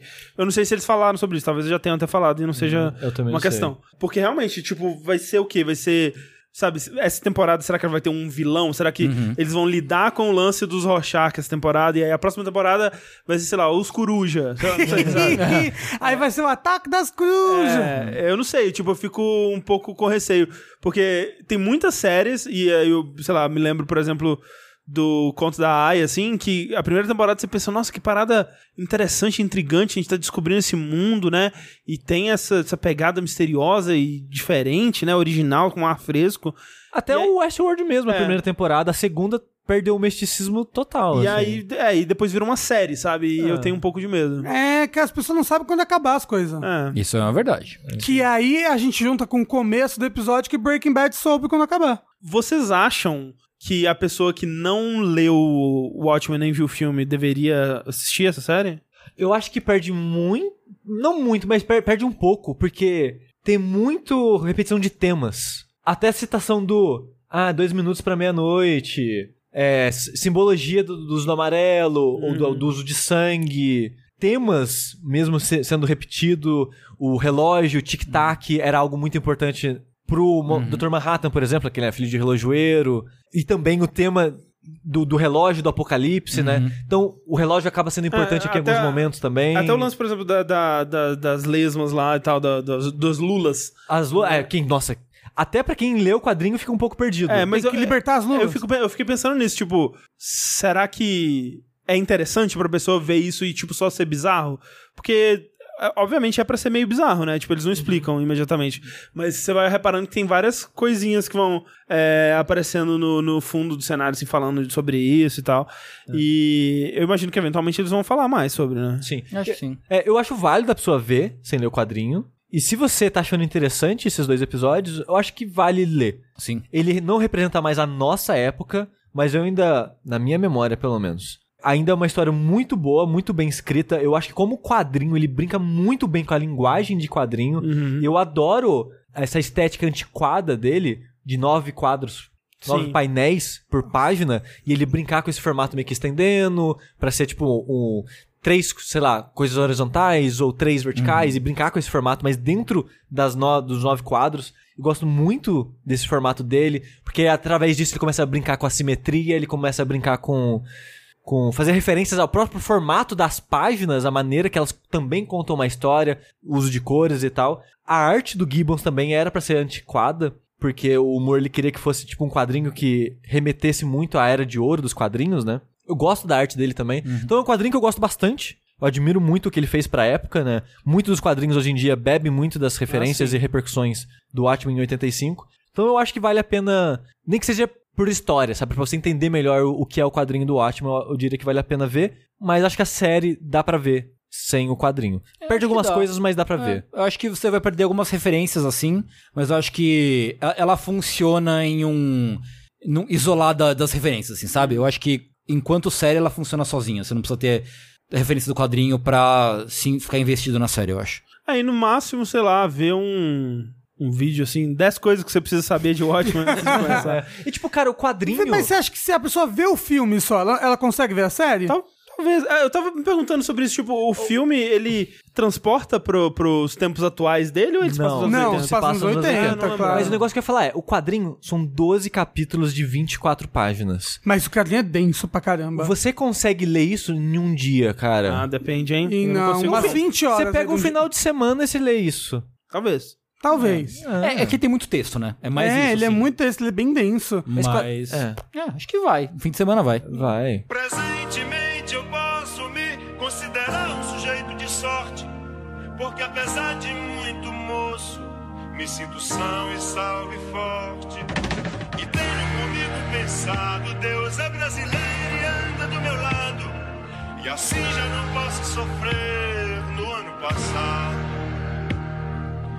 Tenho sangrado demais, tenho chorado pra cachorro. Ano passado eu morri, mas esse ano eu não morro. Tenho sangrado demais, tenho chorado pra cachorro. Ano passado eu morri, mas esse ano eu não morro. Ano passado eu morri, mas esse ano eu não morro. Ano passado eu mas esse ano eu não morro.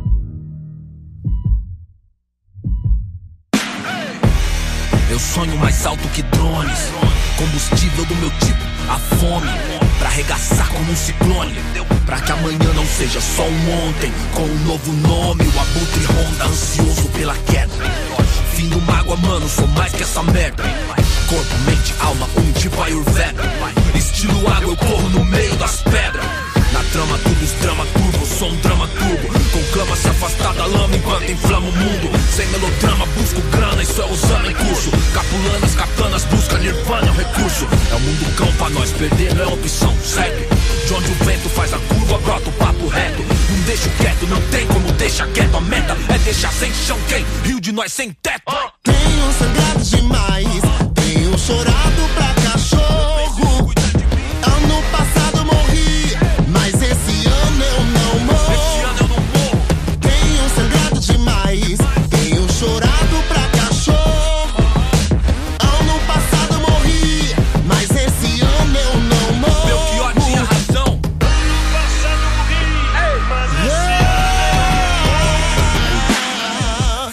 Figurinha premiada, brilho no escuro, desde a quebrada avulso.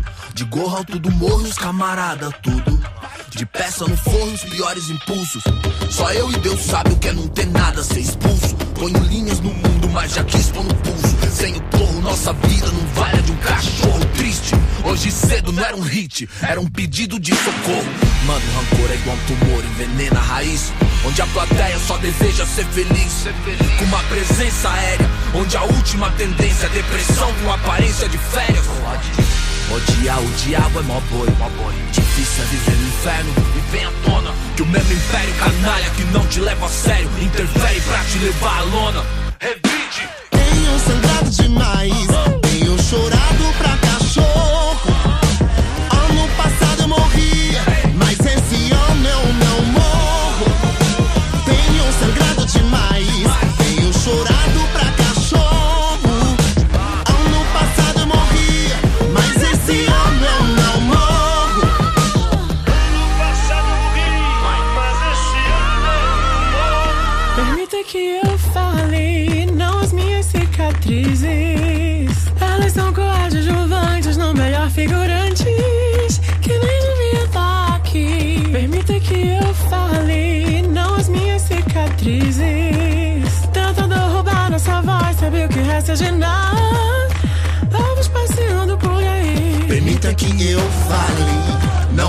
cicatrizes. Se isso é sobrevivência, me resumir a sobrevivência. É roubar um pouco de bom que vivi. No fim, permita que eu fale, não, não as minhas cicatrizes.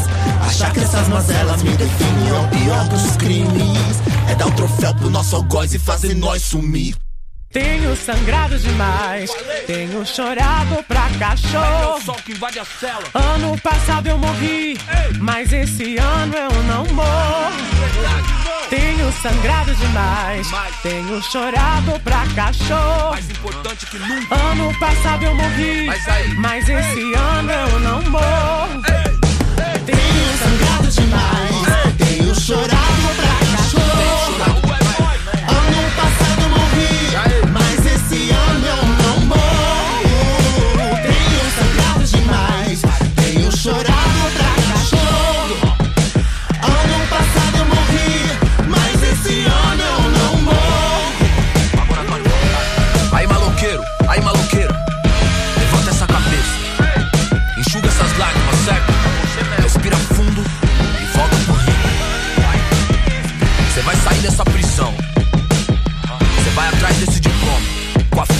beleza do sol, entendeu? Faz isso por nós. Faz essa por nós, te vejo no pódio. Ano passado eu morri, mas esse ano eu não morro.